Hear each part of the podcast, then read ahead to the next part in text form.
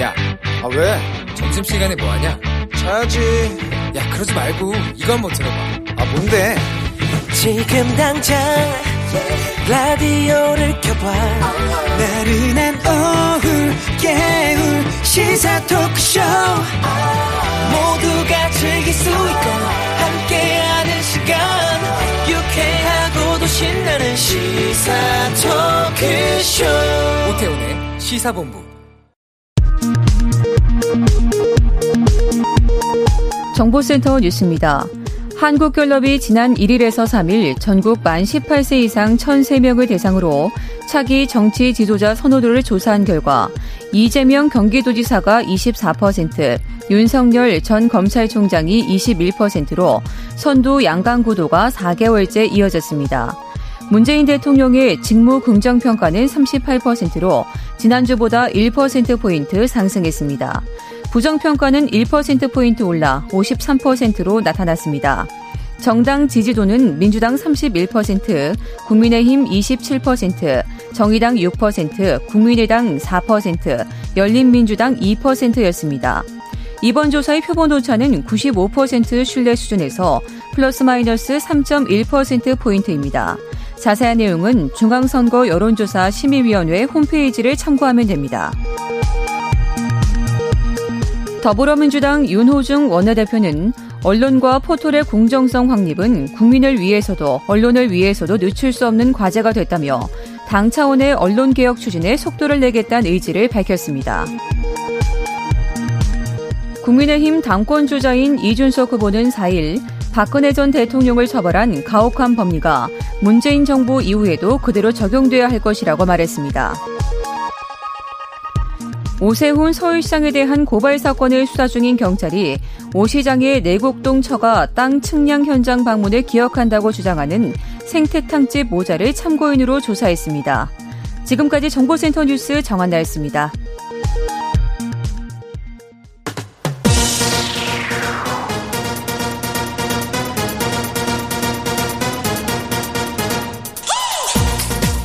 박정호의 본부 뉴스. 네, 시사본부 2부 시작합니다. 한 시각 주요 뉴스들 분석해 드리겠습니다. 본부 뉴스, 오마이뉴스의 박정호 기자와 함께합니다. 어서 오세요. 네, 안녕하십니까. 코로나 상황 정리해 주시죠. 네, 어, 지역 발생이 674명, 해외 유입이 21명으로 오늘 0시 기준으로 695명의 신규 확진자가 발생했는데요. 네. 전날보다는 14명이 늘었고요. 지역 발생만 보면 2명이 늘었습니다.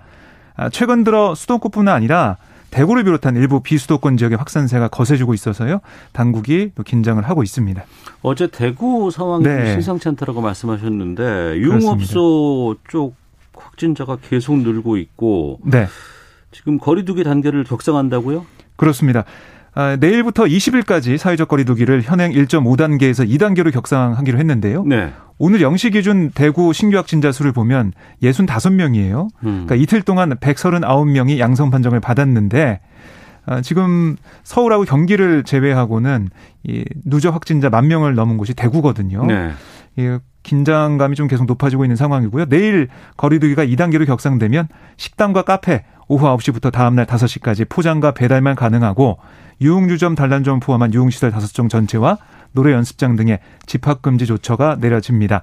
아, 다만 결혼식 시장의 경우에는 이게 결혼식 준비를 계속 해 오잖아요. 몇 달 전부터. 네, 네, 네. 그래서 식장도 이미 예약이 끝난 상황이라서 음. 결혼식장 같은 경우는 현행 1.5단계를 유지합니다. 예. 백신 접종 상황도 좀 짚어보겠습니다. 그 사전 네. 예약 어제 끝났는데 네. 예상보다 좀 꽤 높았어요. 그렇습니다. 목표가 80%였는데 그걸 네. 넘어섰습니다. 예. 최종 80.7%로 집계가 됐는데요.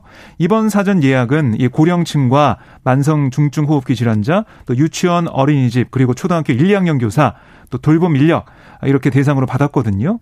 고령층인 60세에서 74세 예방접종 예약률 음. 80.6%였고요.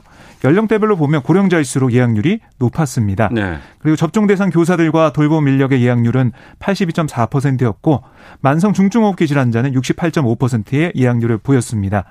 이렇게 예약한 사람들 중에 60세에서 64세는 오는 7일부터 아스트라제네카 백신을 맞고요. 네. 30세 이상 대상인 교사들과 돌봄 인력은 아, 원래 7일부터 아사제네카 백신 접종을 하려고 했어요. 네. 하지만 접종 간격이 짧은 화이자 백신을 변경해서 다음 달 초에 접종하는 방안이 검토되고 있고 음. 오늘 이 방역 당국 얘기를 들어보니까요. 예약한 사람들 중에 접종 비율이 99.8%라고 하더라고요. 지금 아, 거의 그러니까 사전 예약을 해놓고 네. 실제로 병원 가서 접종을 그렇습니다. 받는 사람들이 또 그 거기서 이제 접종 안 받겠다고 마음이 변심하거나 이런 분들 위해서 잔여 백신 맞는다고 하는데 99.8%가 다 맞았어요. 그렇습니다. 그렇게 맞고 있고요. 어, 어, 그만큼 그날 당일 컨디션이 안 좋은 경우를 빼고는 네네. 사전 예약하신 분들이 다 맞고 있다. 어, 이렇게 보시면 될 것 같고요. 이렇게 백신 접종이 늘어나고 여러 가지 상황이 좀 좋아지면서 치명률도 지금 1.3%, 1.4%대로 지금 내려와 있는 상황입니다. 어, 그 이분들이 뭐 계속해서 오는 7일부터 접종 시작한다고 하니까 그럼 접종률도 많이 좀 올라가겠네요. 그렇습니다. 네. 알겠습니다. 그리고 정부가 2차 추가 경정 예산안 편성 검토를 공식화했다고요. 네, 홍남기 경제부총리가 오늘 연구기관장과 투자은행 전문가 간담회를 했거든요. 음. 이 자리에서 이렇게 얘기했습니다. 아, 정부는 올해 고용 회복과 포용 강화가 동반된 완전한 경제 회복을 위해서 모든 정책 역량을 기울여 나가겠다. 그 뒷받침의 일환으로 추가적인 재정 보강 조치, 아, 즉 2차 추경 예산 편성을 검토하겠다라고 밝혔습니다. 네. 그리고 뭐라고 했냐면 이번 추경 검토는 백신 공급, 백신 접종 등 재난 대책, 또 하반기 내수 대책과 고용 대책, 그리고 소상공인 등 코로나19 위기에 따른 취약, 피해 계층 지원 대책 이게 중심이라고 했거든요. 네. 아, 그런데 이 취약 피해 계층 지원 대책 이렇게 명시한 것을 두고 어, 홍 부총리가 여전히 음. 민주당의 전국민 재난지원금 계획에 선을 그은 게 아니냐 이런 해석도 나오고 있습니다. 네, 여당은 지금 전국민 재난지원금 네. 지급할 계획이잖아요, 지금. 그렇습니다. 오늘도 송영길 대표가 당 최고위원 회의에서 강조를 했는데요. 이 백신 접종의 속도가 붙는 지금부터 관련 준비에 나서서 재정 대응에 정책적 효과를 극대화하도록 하겠다. 네. 전국민 재난지원금 지급과 실질적인 손실보상제 마련 등 시급비 추진해야 할 사항이 많다라고 했습니다. 아, 분명히 전국민 재난지원금 얘기를 했죠. 아, 그리고 올해 3월까지 국세 수입이 19조 원 증가한 것에 대해 확장적 재정의 선순환 효과가 보인다. 이런 증거라고 또 강조를 했고요. 재정 건장성도 상대적으로 우수하기 때문에 과감한 재정 정책을 통해서 민생을 회복시키자라고 얘기를 했어요. 음. 아, 그런데 오늘 홍남기 부총리가 좀 어떤 얘기를 했냐면 예. 적자 국채 없이 추가 세수 활용하겠다고 했거든요. 어. 그러니까 추가 세수가 뭐 17조에서 19조라고 하는데 예. 그렇게 되면 문제가 뭐냐면 전국민 재난지원금하고 실질적 손실보상제를 합하면은 한 추경이 30조가 필요하다는 게 대체적인 판단이거든요. 어. 근데 19 조만 쓴다? 그러면 정말 전 국민 재난지원금을 아, 잘하지 않든 아니면 손실보상제 아, 이 소급 적용을 뭐 기간을 줄이든 뭐 이렇게 갈 것 같아가지고요.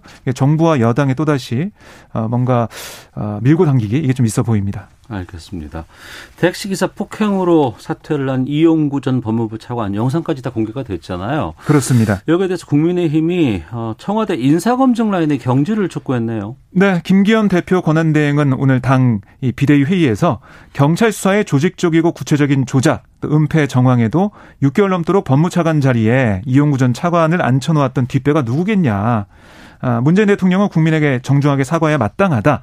아울러 미필적 고의로 부실 검증을 한 청와대 인사검증 라인에 대한 책임을 물어야 한다 라고 주장을 했습니다. 네. 그러니까 김혜숙 인사수석과 이광철 민정비서관의 즉각 해임과 수사 의뢰를 요구하면서 만약에 이전 차관 사건을 조사했던 이 말단 경찰관 선에서 적당히 얼버무리고 꼬리 자르게 한다면 특검과 국정조사 실시할 수밖에 없다라고 강조를 했습니다.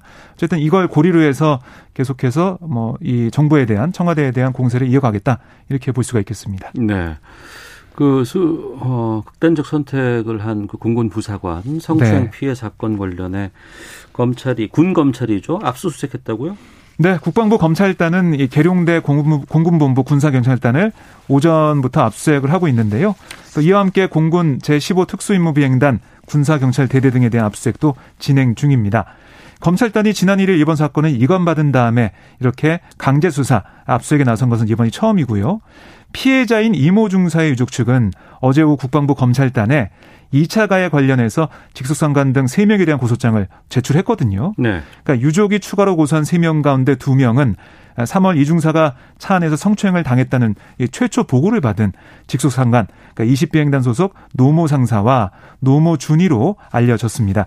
아, 그리고 나머지 한 명은 1년 전에 이 또 다른 회식 자리에서 이중사를 성추행한 의혹을 받는 또 다른 파견 부상을 알려줬어요. 어. 그러니까 이런 일이 또 있었다는 게 유족 측의 주장이고요. 군검찰은 구속된 가해자 장모 중사에 의한 성추행과 이후 회유 은폐 시도뿐 아니라 추가 성추행 피해 의혹에 대한 수사도 병행해서 진행할 것으로 보이고요. 예. 아, 그리고 공고는 유족 측에 고소장을 제출한 지 한 3시간여 만에 정상적인 직무 수행이 어렵다는 판단으로 인해서 이 노상사와 노준이를 전격 보직 해임하게 됐습니다. 예. 진즉 이렇게 하던가. 그러게요. 이제서야 아, 뭐 수사를 열심히 하는 모습을 좀 보이고 있습니다. 하나만 좀 확인해 보겠습니다. 네. 오늘 검찰 고위 간부 인사 발표 있지 않을까라는 예상이 됐었는데 어떻습니까? 네. 어, 아직 뭐 가능성이 완전히 사라진 건 아닌데요. 네. 오늘 박범계 법무장관의 얘기를 들어보면 쉽지 않을 수도 있겠다는 생각이 듭니다. 아, 기자들에게 뭐라고 했냐면 최종안이 나오지도 않았고 인사와 관련된 절차와 내용이 아직 확정되지 않아서 짐작하기 어렵다라고 일정에 대해서 얘기를 했습니다. 어제 박 장관이 서울 고검에서 김호수 검찰총장 만났잖아요. 네. 두 시간 동안 이 검찰 인사에 대해서 협의를 했고요. 이후에 저녁을 함께 먹으면서 두 시간 반 동안 추가 협의를 더했습니다. 어. 그러니까 협의가 길어진 데 대해서 박 장관은 의견 청취를 요식 행위로 할 수 없고 이 총장이 할 말씀이 많아서 그렇게 됐다 이렇게 네. 설명을 했거든요. 그러니까 검찰 안팎에서는 이 김호수 총장이 이른바 윤석열 사단으로 불리는 한동훈 검사장 등 윤 전 총장 측근 인사들의 요직 복귀를 요청했는데 네. 박 장관이 거절했다 이런 얘기 나오고 있는데요. 좀 결과를 봐야겠습니다. 알겠습니다. 오마이뉴스의 박정호 기자였습니다. 고맙습니다. 고맙습니다.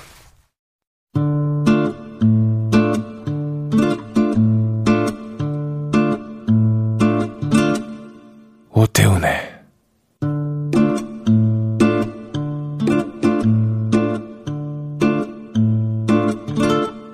시사본부 네, 시사본부는 청취자 여러분들의 참여 기다리고 있습니다. 샵 9730으로 의견 보내주시면 되고요. 짧은 문자 50원, 긴 문자 100원, 어플리케이션 콩은 무료입니다. 팟캐스트와 콩, KBS 홈페이지를 통해서 시사본부 다시 들으실 수 있고 유튜브를 통해서 만나실 수 있습니다. 검색창에 일라디오 아니면 시사본부 이렇게 검색해 보시면 영상으로도 확인하실 수 있습니다. 금요일 한 주간의 언론 보도를 분석하고 비평하는 시간 와치독 정상근 전 미디어널 기자 나오셨습니다. 안녕하십니까? 네, 안녕하십니까? 알파고 신하 씨 외신 기자 함께합니다. 안녕하십니까? 네 안녕하십니까 예. 한겨레 신문이 음, 이준석 너머 이런 제목의 어, 하얼빈 공과대 김우재 교수의 칼럼 게재를 거부해서 지금 논란이 되고 있습니다. 정상훈 기자, 네. 게이트키핑 과정에서 벌어진 일이라고 하는데 어떻게 된 거예요? 일단 이 게이트키핑이 뭔지 좀 말씀드리면 뭐 그러니까 한마디로 이 기사와 칼럼을 누가 써오면 네, 이거를 이제 지면이나 방송에 내보내기 위해서 이제 수정 보완을 하거나 네, 뭐이 내용을 편집하는 작업을 게이트키핑 이렇게 얘기를 합니다. 네, 네. 그러니까 언론사에서는 당연히 존재하는 기능이고 또 모든 언론사의 작업물이 이 게이트키핑을 거쳐서 나온다고 보시면 되는데 네. 어, 그리고 이 사건에 대해서 짧게 설명드리면, 이 한겨레 칼럼니스트인 김우재 교수가 이 최근 국민의힘 전당대회에서 화제가 되고 있는 이준석 이 당대표 후보 현상에 대해서, 네. 어, 이준석 넘어라는 제목으로 칼럼을 썼는데, 음. 어, 이 칼럼에 대해서 한겨레 이제 칼럼 팀에서 이제 수정을 요청했고, 네. 어, 김우재 교수가 이를 거부하면서 이 자신의 SNS에 이 한겨레에 더 이상 글을 실지 않겠다 이렇게 밝히면서 어, 자신의 칼럼 원문을 공개했던 일입니다. 그러니까 김우재 교수는 외부 칼럼진 아니에요? 네네. 그러면 신문사에서 요청을 했고 지속적으로 이제 어떤 본인이 쓰고자 하는 이슈에 대해서 이제 칼럼을 고정적으로 게재를 한 것 같은데 네, 그렇습니다. 그런데 거기에 대해서 게이트키핑으로 이걸 못 싣겠다 이렇게 된 거 아닙니까? 그렇죠. 그러면 거기에 여러 가지 방, 이유가 있을 텐데 이를테면은 뭐뭐 싣기 좀 민망한 뭐 표현이 있다거나 음. 뭐 이런 거가 있을 수 있을 것 같고 아니면 우리 생각과는 다를 수 있다라고 해서 또 할 수도 있겠지만 그건 좀 문제가 좀 커질 것 같고 어떤 네. 이유 때문에 그런 거예요 그러면 한겨레는 어, 일단, 뭐, 김우재 교수도 뭐, 한겨레가 게이트키핑의 권한은 있다, 뭐, 네네. 그럴 수 있다, 이 점을 부인하고 있지는 않습니다. 근데 어. 다만, 이 김우재 교수 주장을 보면, 이 한겨레가 요구를 한 수정 내용이 있는데, 네. 그러니까 이렇게 고쳐달라라고 요구한 게 있는데, 어. 어, 그 내용이 이 짧은 칼럼 안에 다 싣기도 어려울 정도로 좀 너무 방대한 뭐 그런 내용인데다가 이게 그냥 단순히 그냥 문구 수정 정도가 아니라 뭐 내용에 대한 간섭으로 본인은 느껴졌다라는 거예요. 어. 그러니까 한마디로 얘기하면 좀 내용을 이 내용 그대로 시킨 어렵다라고 김우재 교수가 받아들였다라는 거고 예. 한겨레 같은 경우에는 이 그러니까 김우재 교수의 주장에 대해서 본인들이 평가를 하려던 것이 아니라 어, 이 그 문장 안에 논리가 충돌을 하거나 음. 또 비약이 있는 대목들이 있어서 여기에 대해서 보충 설명을 요구한 것이다 이렇게 주장을 하고 있습니다. 어, 그런데 이제 김우재 교수가 수정이 어렵다라고 회신을 했고 어, 그렇다면 이 칼럼을 그대로 게재하기는 어렵다 뭐 이런 입장을 본인들이 밝힌 거다 좀 이렇게 얘기를 하고 있습니다. 그러니까 칼럼을 게시하고자 하는 교수와 예. 신문사 간의 충돌이 빚어진 건데 지금까지 설명을 듣고 어떤 느낌 받으셨어요? 저도 지금 칼럼을 쓰고 있거든요. 어디에? 1년제 동아일보, 3년제 어. 서울신문, 네. 그리고 그 전에도 5년 동안 중앙일보에서 글을 썼는데 네. 단한 번 이런 일이 있었어요. 저도. 한 번 있었어요? 예. 어. 저 이제 글을 쓰고 보냈는데 네. 뜬금없이 왜 멜리지라는 한국 사람들도 모르는 나라에 대해서 글을 쓰냐고 좀 약간 지적이 있었는데 아, 벨리즈라는 나라를 우리는 잘 모른다. 예, 근데 왜 거기에 그- 너무 집중해서 썼느냐? 예, 어. 했는데 이제 좀 이제 뭐 논의를 하다 보니까 음. 거기 있는 이제 편집자분이 하- 하면서 싫었어요. 아, 그냥 그, 그 알파고의 의도대로 이제 실린 거네요. 예, 네, 어. 이들들 실렸는데 이제 이번 문제를 가지고 이제 좀 얘기를 하자면요. 네.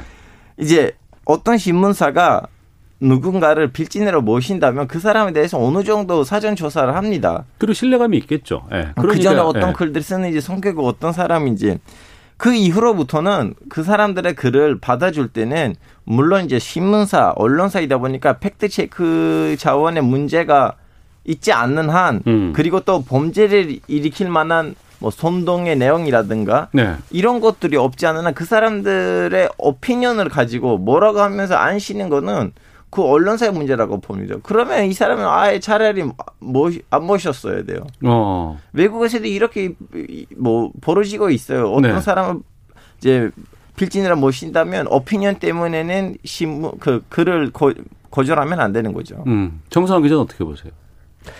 그 그렇게 오래 전이지 않았는데 이게 한겨레 칼럼에 한번 논란이 된 적이 있었어요. 그때가 그 MBC 김민식 PD가 썼던 글이었는데 네. 그러니까 이 글에 이 부친의 가정 폭력을 좀 정당화하는 것 같은 좀 묘하게 그런 뉘앙스를 주는 아, 기억납니다. 네. 예, 네, 예, 우리 예, 여기서 예. 다뤘었어요. 네. 네, 네, 그 네. 표현들이 들어가 있어서 그게 문제가 됐었고 예. 어, 아마 그 이후에 이 칼- 한겨레에서 뭐 굉장히 많은 비판을 받았었거든요. 음. 한겨레는 게이트키핑도 안 하냐 좀 이런 비판을 많이 받았는데 그리고 김민식 PD도 거기에 대해서 본인이 사과를, 사과를, 했죠. 했었죠. 네, 예, 뭐 예. 본인의 뭐 글이 부적절했던 어쨌든 것 같다. 실렸잖아요, 네, 근데 그때는. 그게 이제 네. 결국 실렸으니까. 어, 그래서 그 이후에 이제 한겨레가 게이트키핑에 신경을 쓰는 거라고는 생각을 합니다만. 근데 네. 다만 아까 아파오 기자 얘기한 대로 저도 이 김민식 PD의 칼럼과 김우재 교수의 칼럼의 경우는 좀 다르지 않나라는 음. 생각이 듭니다. 이게 뭐냐면 뭐 저도 이제 이 김우재 교수의 그 원문을 읽어봤는데, 그러니까 뭐 좀 갑작스러운 논리의 전개가 좀 없지 않아 있긴 했었어요. 제가 개인적으로 느끼긴 하더라도. 아, 그 원문을 봤다는 건 김우재 교수가 그걸 어떤 뭐 SNS라든가 공개를 했나 보죠. 네네 본인의 SNS 어. 공개를 했는데. 어, 뭐, 그럼에도 불구하고 그거는 이제 제 생각이고, 이 김우재 교수는 한겨레 필진으로서 뭐 본인의 생각을 이 칼럼이란 형태로 어, 내볼 수 있는 뭐 권한이 있다라는 얘기인 거죠. 근데 네. 뭐 어떤 좀 뭐랄까 이게 오히려 한겨레가 그런 주장이 좀 납득이 잘 안 갔으면 그 칼럼은 그냥 그 칼럼대로 되고 음. 그 이후에 다른 칼럼을 통해서 반박을 듣거나 음, 그래서 어떻게 그렇죠. 좀이 공론장 역할을 하는 게 조금 더 네, 합리적이지 않았을까라는 생각이 좀 들었습니다. 네. 방송사에서도 뭐 여러 가지 외부에서 제작한 영상이라든가 의견을 담은 영상들을 공개를 할 때 이거는 뭐 KBS와 뭐 의견을 일치를 본 건 아닙니다. 뭐 이런 거 자막으로도 뭐 넣기도 하잖아요. 네, 저는 그런 거 많이 당했어요. 그러니까 내가 그런 상황으로 풀면 되는 거지 이걸 거부한다는 건 좀 또 논란의 소지가 있겠네요. 그러니까. 음. 이제 저는 선배님이랑 똑같이 생각해요. 그 지난번에 그 MBC PD님이 쓰는 그 칼럼에서도 우리는 왜좀 한겨레를 비판해야 될지 모르겠어요. 그 사람은 본인의 생각이고 음. 사과할 거라면 그 사람은 사과해야 되고 네. 명백한 뭐지 그 범죄 아니면 팩트 체크 문제가 없으면 그건 신문사의 문제가 아니에요. 음. 그러면 이런 그 다양한 시선을 우리가 싣기 위해서 외부 칼럼진을 우리가 초빙을 하고 글을 쓰게끔 하고 그렇게 해서 이제 하는 거 아니에요. 다양한 네네. 시선들을 위해서. 말로는 그렇죠. 그러면. 뭐가 다양해요. 모든 언론사들은 자기 사상대로 포- 필진을 모시고 그래요. 어, 그래요. 어. 그렇다고 하지만 그래도 어, 내 생각과 다르다. 우리 신문사와는 입장이 다르다는 이유로 거부하는 거는 그건 또 바람직하지 않아 보이거든요. 특히 언론사 입장에서. 그렇지 출범하는 생각하고 하고 행동이 서로 안 맞는 거예요. 어. 밥 먹으러 나갔는데 밥을 안 먹고 음료수 마시고 오는 걸로 뭐 뭐라고 해야 돼. 출범했을 때 의도의 그 배경하고 음. 하다 보니까 마주치는 문제는 서로 안 맞아요. 그러니까 뭐 우리가 독자의 소리도 입장을 듣고 네네. 게재하기도 하고 외부 컬럼진들이나 어, 외부 필진들을 도입해서 우리와는 다른 생각이 있는 분들의 의견을 접하기도 하고 그래서 그걸 통해서 이제 건설적인 방향으로 나아가는 게 바람직해 보이는데 이런 문제는 지금 앞으로 어떻게 가야 된다고 보세요? 음, 그 좀 최근 저는 이제 뭐 이 건이 그 앞 지금은 이제 그 외부 필진과 관련된 문제이지만 좀 앞으로 그 언론사 뭐 보도국이나 편집국 내부에서 굉장히 좀 많이 일어날 수 있는 일이라고 봅니다. 이게 뭐냐 무슨 말이냐면 뭐 이 점점 이 민주화가 되면서 사회의 갈등 요소가 굉장히 복잡해지고 네. 또 이제 그 특히나 이제 큰 편집국이나 보도국 같은 경우에는 이 개개인의 생각들의 차이가 굉장히 많거든요. 어, 그럼 기자들끼리도 사- 차이가 있을 수 있어요. 네. 그러면 뭐 정확하게 뭐 KBS는 KBS의 입장이란 것이 어떤 거라고 정리를 할 수 있을까? 음. 혹은 한겨레는 혹은 조선일보는 조선일보의 입장이 이런 거라고 확실하게 정리할 수 있을까? 왜냐하면 그 안에서도 생각이 다 다를 수 있는 사람들이 있기 때문에. 그렇죠. 그러니까 언론에서 뭐 이렇게 뭐 과거처럼 뭐 어떤 뭐 특정한 이념을 바탕으로 뭐 자신의 주장을 뭐 정확하게 세워서 하는 것도 좋지만 이제 좀 여러 가지 이야기를 좀 담아내면서 이제 그 안에서 어, 우리 사회가 좀 합의해 나갈 수 있는 좀 그런 거를 찾는 좀 공론장 역할이 좀그 강조가 돼야 되는 시대가 아닌가라는 생각이 20년 이후에 다시 얘기합시다. 20년 이후에. 20년 이후에 우리가 여기서 만날 수 있을까요? 아, 지금 그런 분위기 아니잖아요. 한국 언론이. 알파고 기자 얘기해봐요. 그러면. 네. 지금 한국 언론을 보면 딱 어. 언론사마다 자기의 나름대로 독특하고 뚜렷한 사상이 있어요. 이렇게 뭐라고 해야 되나? 모든 사상들을 우리는 뭐 어울리겠다. 이렇게 제대로 된 중도파의 언론이 없잖아요. 어, 중도파 언론이 없다. 제대로 없애고는 인정합시다. 근데 어. 문제가 뭐냐면 그럼에도 불구하고 언론사들이 좀 다양한 시각을 우리 사상과 밖에 있더라도 주자는 식으로 이제 빌진들을 모시고 그러긴 한데 네. 예, 근데 이렇게 문제들 이렇게 작은 문제에서도 이 정도로 크게 논란이 논란이 나온다면 어. 이제 아직도 좀 미숙한 부분들이 있지 않을까 싶어요. 어. 그래서 한 20년이 걸려야지 이 방금 전에 선배가 말하는 그 분위기가 형성되지 않을까 싶어요. 예, 내부 분위기도 이렇게 관리가 안 되는데 이런 언론사에서 또 뭐 여기뿐만이겠습니까? 또 아- 앞서 알파고 기자가 여러 가지 지적한 부분에 대해서 우리 언론들이 또 사회를 또 여러 가지 또 보는 시각이 있을 것 같은데 거기에 잘 우리가 맡겨도 되는 건지 싶기도 하고 하여튼 그러니까 이제 불신들이 높은 상황이 아닌가 생각이 네네. 드네요. 한번 곱씹어 봐야 될 것 같습니다. 와치독 다음 주제로 좀 가보죠. 연예인 사생활에 대한 무차별 폭로가 최근 논란이 되고 있다고 하는데 어 정상훈 기자 네네. 연예인 한예슬 전지현 씨에 대한 검증 되지 않은 폭로가 크다고 하는데 이게 어떤 겁니까? 네, 뭐 이 강용석 씨 등이 운영하는 것으로 좀 잘 알려진 이 가로세로 연구소에서 이 최근 연예인들에 대한 좀 무분별한 사생활 폭로를 좀 이어가고 있습니다. 네. 이 배우 한예슬 씨와 전지현 씨가 최근 그 대상이 됐는데 뭐 굳이 여기서까지 그 내용이 뭐 어떤 내용인지 설명할 필요는 예, 없을 예, 것 같고요. 근데 사실관계도 명확하지 않은 내용이기 음. 때문에. 근데 어쨌든 이 한예슬 씨는 이런 주장에 대해서 이 본인의 SNS 라이브 방송을 통해서 어 이거는 날 죽이려고 작정하고 공격하는 것 같다. 뭐 이런 얘기를 했고 어 내가 그렇게 싫은가 이렇게 토로하기도 했고요. 이 전지현 씨도 이 가세현 측의 주장에 대해서 어 사실 무근이라면서 이 법적 조치를 하겠다라고 밝히기도 했습니다. 네. 가로세로 연구소가 언론이라고 보기에는 좀 그렇지 않나요? 어떻습니까? 언론이라고 보기엔 어렵죠. 그렇죠. 네, 일단 뭐 그 안에서 뭐 전직 기자 출신 분들이 운영하고 있습니다만 예. 뭐 글쎄요, 뭐 게이트키핑이 네, 이루어지는지도 제발 좀 모르고 약간 보수적으로 접근하지 맙시다. 윤리적으로 봤을 때는 오케이 언론으로 거리가 너무 크긴 하지만 기능적으로 봤을 때는 언론이에요. 기능적으로 봤을 때. 기능적으로 봤을 때는 언론이에요. 근데 어. 윤리적으로 봤을 때는 오케이 너무 먼 거리에 있긴 하지만 어. 근데 이제 이 유튜브 채널에서 일방적인 폭로를 하는 걸 또 언론사가 받아 쓴다면서요. 네, 그렇죠. 뭐 지금 뭐 여러 매체들이 받아 쓰고 있는데 뭐 이 가세연에서 주장하는 내용들이 나오면은 기자들이 뭐 그대로 옮겨놓는 경우가 굉장히 좀 많습니다. 이게 뭐 확인된 내용도 아니고 뭐 음. 당사자 확인을 그렇다고 해서 언론이 따로 하는 것도 아니고 뭐 그래놓고 이 당사자들이 뭐 SNS나 뭐 공식 입장을 내면 또 그거를 또 그대로 또 받아 쓰기도 하고 네. 그러니까 이게 그냥 기사 한 건 올려서 조회수 올려야겠다 뭐 그 이상도 이하도 아닌 그 기사 기사들이 좀그 이제 고스란히 이제 포털에 노출이 되고 또 대중에게 노출이 되고 있는 좀 그런 상황입니다. 그러니까 유튜브에서 일방적인 폭로를 하고 검증된 거 확인되지 않은 내용인데 그걸 언론이 확인되지 않았음에도 불구하고 그 유튜브에서 이런 얘기를 했으니까 이걸 받아서 기사화를 하고 그러면 또 이제 그 이슈를 가지고 또 보도가 된 걸 다시 또 유튜브에서는 더 확산시키고 이게 반복되는 건 문제가 크지 않나요? 이제 그 사람들 그 문제를 하나의 시장으로 보고 문제 진출한- 자체가 시장이다. 예, 예. 아니, 솔직히 말하면 방금 전에 그 주제에서는 저는 미숙하다고 했었는데, 음. 이 가라세로 연구소가 등장하기 전까지는 한국 언론의 제일 장점이 뭐냐고 사람들이 저한테 물어봤을 때는 생파파라지가 없다. 왜냐하면 우리가 너무나 칭찬하는 북유럽이나 아니면 서양 언론에는 생파파라지 언론들이 있거든요. 네. 그분들이 뭐라고 해야 되나 이 문제를 하나의 시장으로 보고 음. 막 연예인들이랑 관련된 사생활 폭로들을 이렇게 검증을 제대로 하지 아- 않았어도 괜찮은 괜찮다는 생각을 이렇게 폭로를 하고 그걸로 엄청난 수익을 따고 그리고 또 무슨 뭐 법적 싸움에서 치면 어차피 이미 수익이 어느 정도 됐기 때문에 그걸로 지불하고 이제 그걸로 생태계를 유지하는 언론사들이 서- 서양에. 근데 한국에 네. 없었거든요. 어. 이제 생겼습니다. 어. 이제 바로 이제 가라세로 영서 그걸 이용하고 쓴 거예요. 이제 여기서는 우리 한국 언론이 원래 한국의 정통 언론이 이걸 좀 약간 제대로 대처를 해야 되는데 음. 그걸 못 하고 있고 오히려 이용당하고 있어요. 음.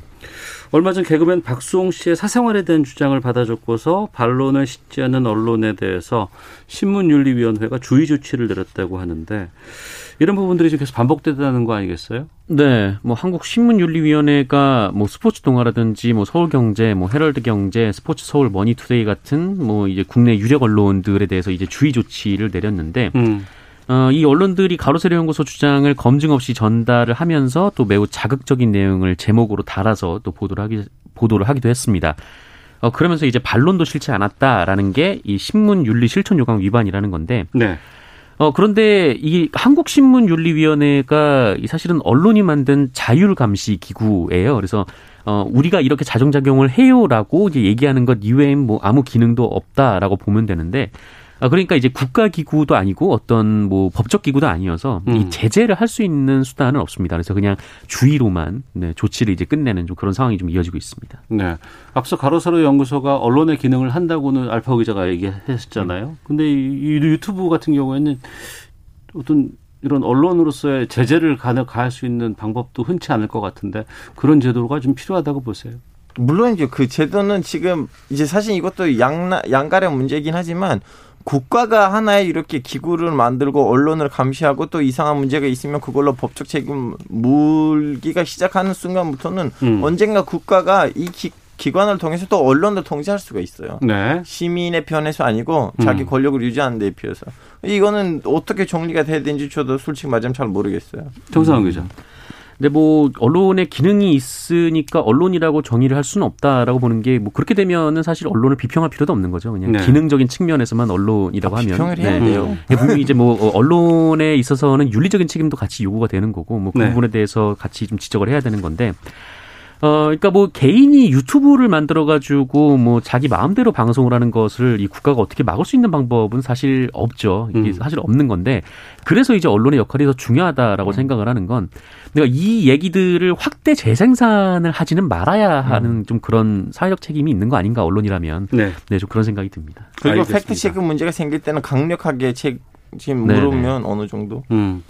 청취자 의견이 있어서 이건 좀 말씀드리고 확인하고 맞춰야 될 것 같은데 4397번하고 하나하나 05번님 등 아까 얘기하신 칼럼 제목만 듣고 어떤 내용인지 또 무슨 문제가 있어서 수정을 요구했는지 제대로 듣지 못한 것 같습니다. 세 분만 알고 이야기하시니까 답답합니다라는 의견을 보내주셨는데요. 그러니까 한겨레 신문의 이준석 너머라는 제목의 김우재 교수의 칼럼이었고, 그러니까 저희가 이제 이 내용만 내용의 상황에 대해서 얘기를 하는 것보다는 이 게이트키핑이라든가 이런 것에 대해서 좀 주권적으로 말씀을 드렸는데 이준석 후보하고 뭐 민주당이라든가 정의당 뭐 청년 정치인들 모두를 비판하는 글 정도로 우리가 좀 어, 말씀을 드리면 될까 싶고요. 젊은. 정치인들 아마 검색해 보시면 아마 보실 수 있는 분들은 참고해서 보시면 될 것 같습니다. 자 주간 미디어 비평 와치도 여기서 마치도록 하겠습니다. 정상현 기자, 알파고 기자 두 분과 함께했습니다. 두 분 말씀 고맙습니다. 예 고맙습니다. 감사합니다. 예, 이어서 기상청 또 교통 정보 확인하고 돌아오겠습니다. 날씨와 미세먼지 정보 최형우 씨입니다. 네, 날씨 전해드립니다. 우선 미세먼지 농도 상황은 전 권역이 좋음에서 보통 상황으로 아주 무난한 대기질을 이어가고 있습니다. 주말인 내일까지 청정 대기질을 쭉 유지하겠습니다. 현재 서울의 미세먼지 농도 거의 없다시피 초미세먼지 농도는 세제곱미터당 14 마이크로그램 아주 깨끗한 상황이고요. 미세먼지 농도도 32 마이크로그램 아주 좋습니다. 전국적으로도 비슷하고요. 하늘도 맑겠습니다. 내일까지 맑은 하늘 쭉 유지하면서 특보란 현재 깨끗 하고요. 어, 그리고 일부 남부 지역으로는 이렇게 맑은 하늘 속에 자외선도 더 강하고 오후에 일시적으로 전남이나 경북 등 일부 남부 지역의 오존 농도는 좋지 않아질 전망입니다. 오늘 기온 분포 살펴봅니다. 중부 지방은 아직까지 심한 더위는 없습니다. 24, 5도 안팎으로 오늘 서울 24도까지 기온 예보돼 있고요. 반면 세종과 광주가 25도 정도, 대구는 27, 강릉은 조금 더 높아 28도까지 기온이 올라 덥습니다. 전국이 21 도에서 28도 기온 분포 보이겠고요. 내일은 조금씩 중부지방도 더워지고 남부지방의 더위도 더 무르익겠습니다. 내일 서울의 낮 기온 25도고요. 일요일은 28도까지 오르는 가운데 다음 주 다가오는 한 주간은 내내 더울 전망인데요. 서울 기준으로 다음 한 주의 기온 평균적으로 28, 9도 안팎입니다. 지금 서울 기온을 보면 21.9도 기록하고 있고요. 습도 54%입니다. 기상청에서 미세먼지와 날씨 정보 전해드렸고요. 계속해서 이 시각 교통 상황 연결합니다. KBS 교통정보센터로 갑니다. 김민희 씨. 네, 도로 위로 사고가 잇따르고 있습니다. 먼저 청주 영덕고속도로 청주 쪽으로 회인터널 부근에서는 사고가 났는데요. 2차로를 막고 처리 작업을 하고 있기 때문에 주의해서 지나셔야겠습니다. 조금 더 가서 회인 일대에서도 사고가 나면서 원래 전차로가 막혀 있었는데 조금 전부터 1차로 통행은 가능해졌습니다. 이 일대 역시 정체 매우 심해져 있는데요. 이렇게 부근에서 두 건의 사고가 난 만큼 2차 사고 나지 않게 주의해서 지나시기 바랍니다. 경부고속도로 서울 방면 금호분기점 부근에서는 화물차가 옆으로 넘어지는 사고가 났는데요. 1, 2, 3차로가 막혀 있어서 뒤로 북대구부터 정체 심합니다. 이후로는 쭉 수월하다가 북천안 부근 2, 3차로에서는 장애물을 처리하고 있습니다. 영동고속도로 강릉 쪽으로 반월터널 부근에서도 사고가 났습니다. 1차로가 막혀 있기 때문에 안산 분기점 일대로 속도 많이 떨어져 있고요. 서울 시내 강변북로 구리 쪽으로 마포대교 부근에서도 사고가 나면서 성산대교부터 정체 심합니다. KBS 교통정보센터였습니다.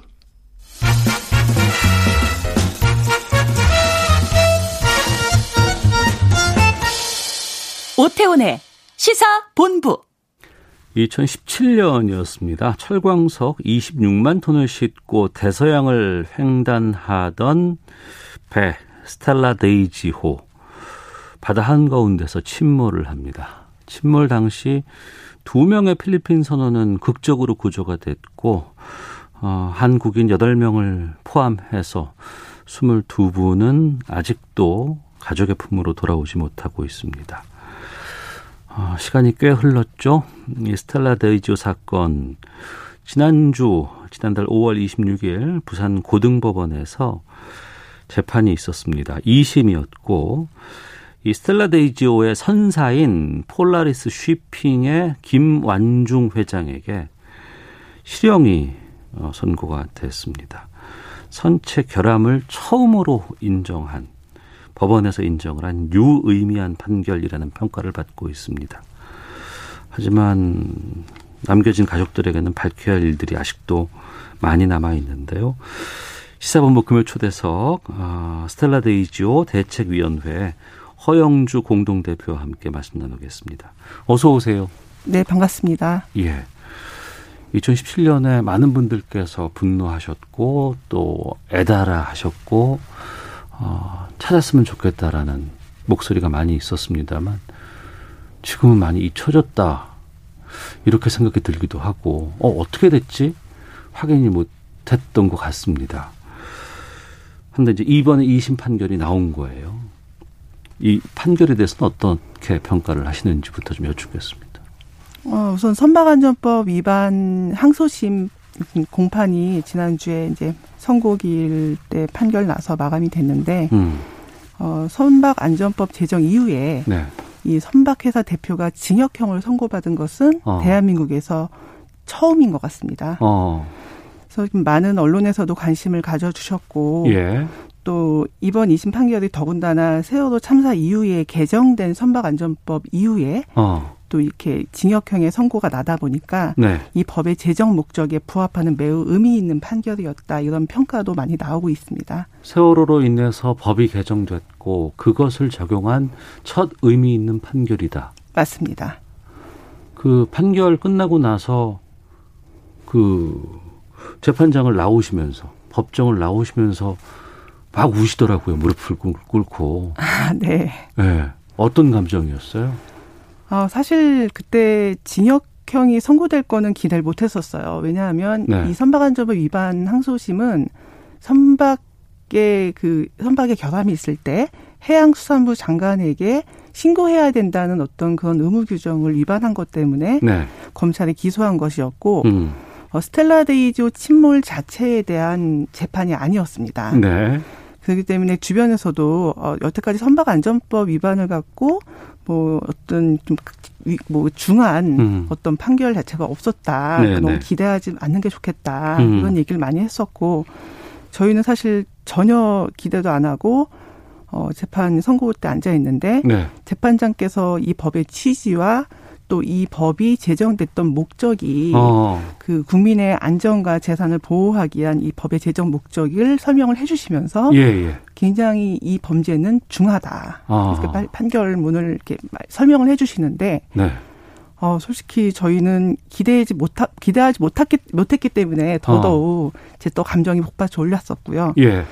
저희가 이 선박안전법 이심 선고가 나기까지 13번을 부산 법정에 갔었습니다. 서울서 부산까지 13번을 예. 갔었는데 그때마다 사실 김한중 그 대표 등 가해자들 만나는 게 굉장히 음. 쉽지 않은 심정이었거든요. 매우 네. 고통스러운 심정이었었어요. 음.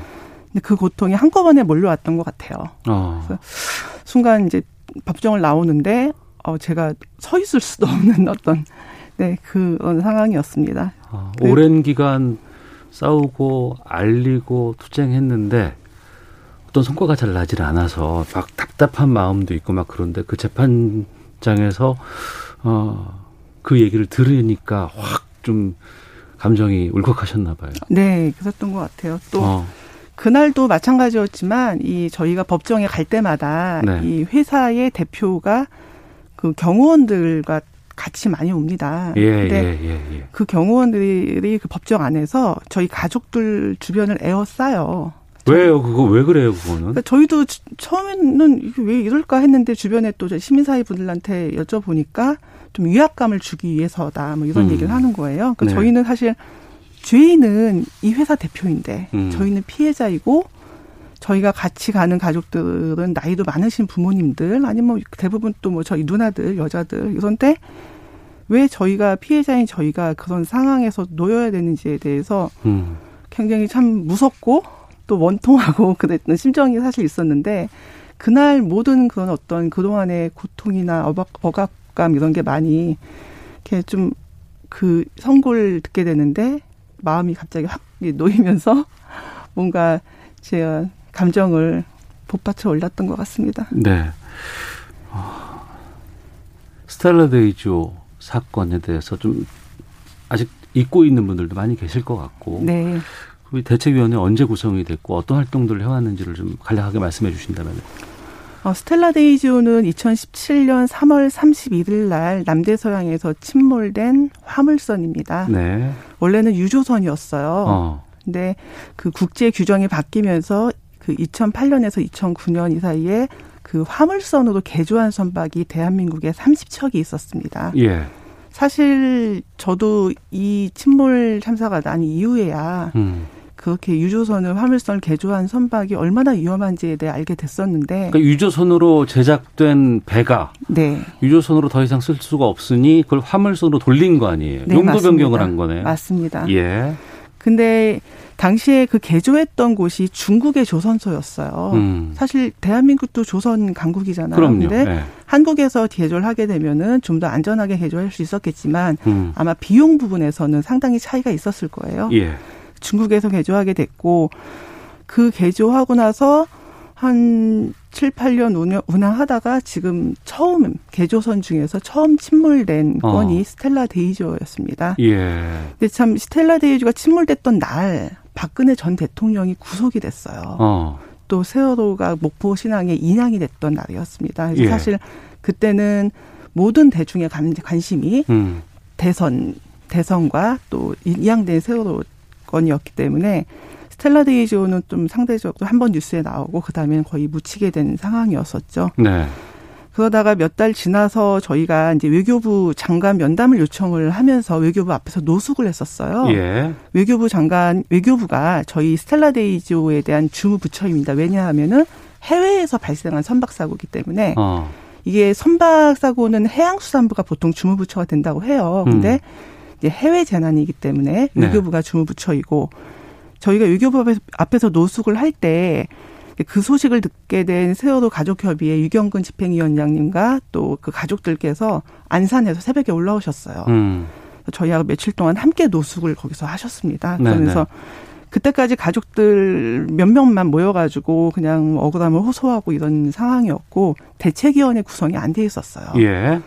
근데 그 당시에 그 유경근 집장님께서 그 저희 시민사회 분들하고 많이 연결시켜 주셨고 어 이렇게 이렇게 나가야 됩니다 이렇게 네. 이렇게 행동해야 됩니다라고 도움을 주셨군요. 네. 네. 뭐 저희가 노숙할 때도 사실 아무것도 어. 없이 그냥 맨바닥에 있었거든요. 네, 근데 네, 가족들께서 뭐 이게 두툼한 그래도 뭔가 바닥에 깔 수 있는 거나 이런 것도 가지고 오셨어요. 경험들이 많으신 분들이라. 네. 예, 저희는 뭐 전혀 그런 경험이 어. 없다 보니까 그냥 앞에서 그냥 맨바닥에 있었는데 음.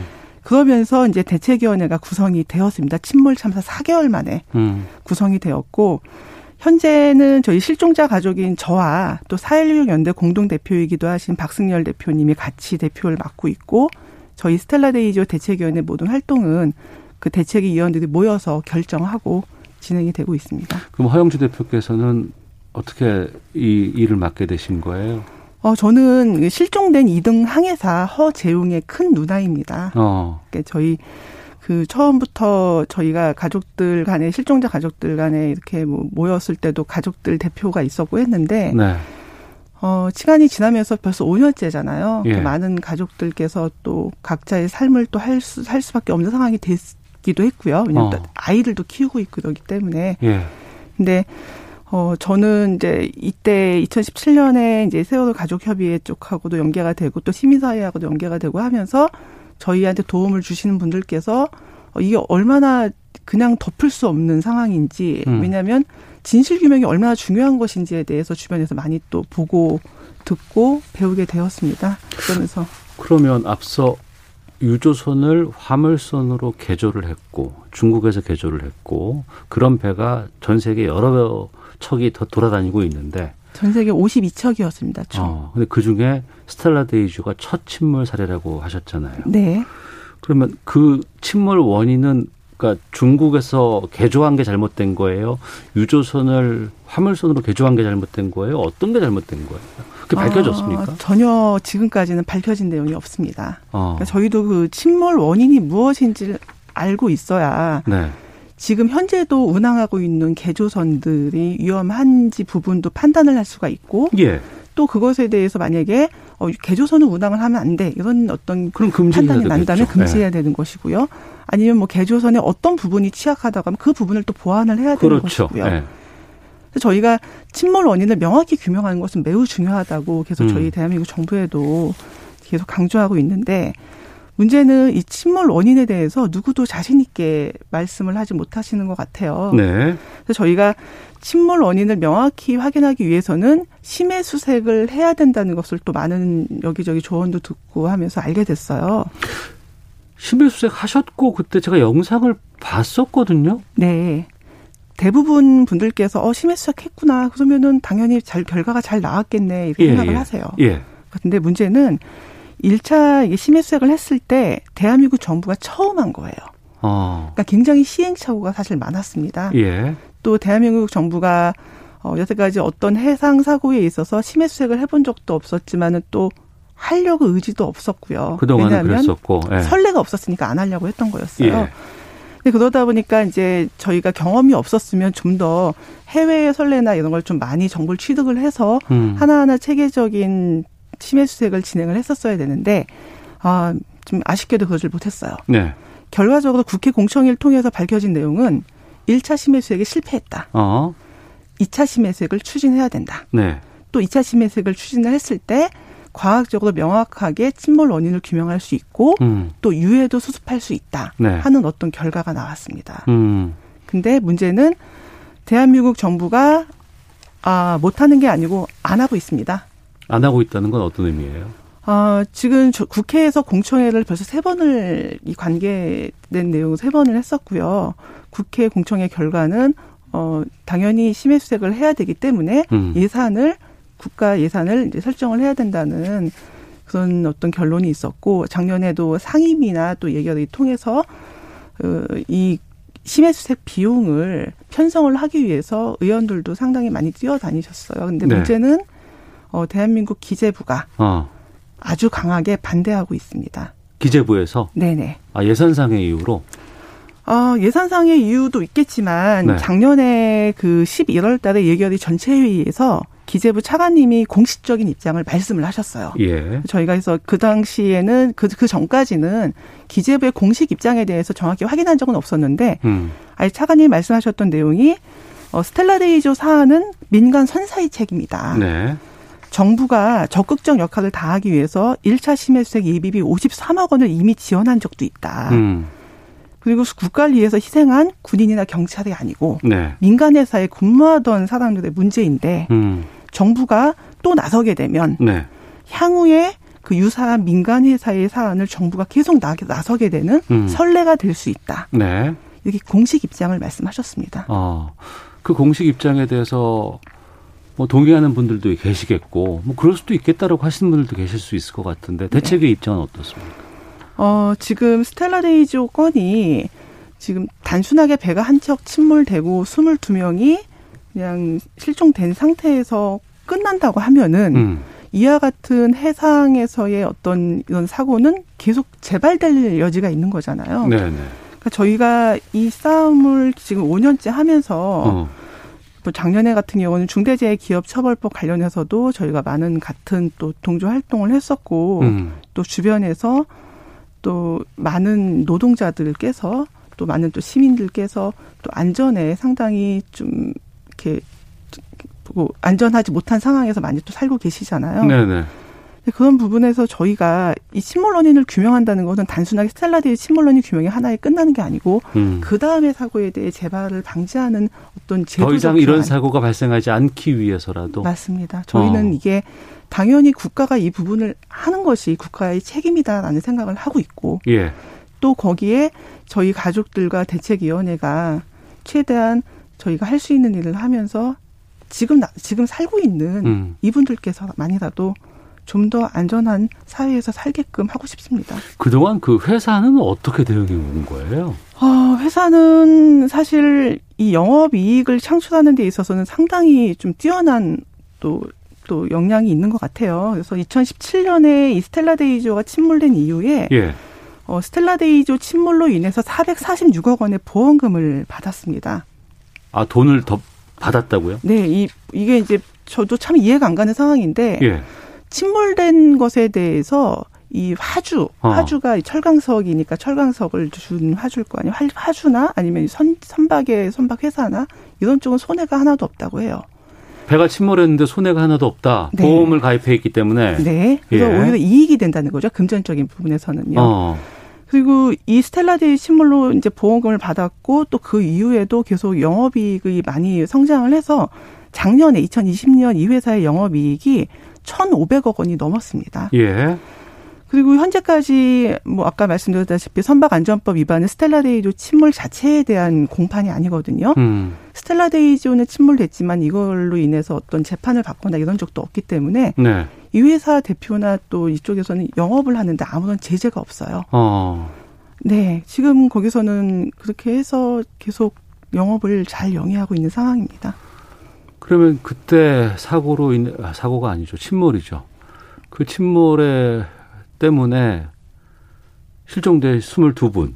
네. 그분들은 아직도 실종 상태인 거예요. 네, 맞습니다. 어, 뭐, 고맙게도 작년에 재난지원금이 전 국민에게 나왔었잖아요. 예.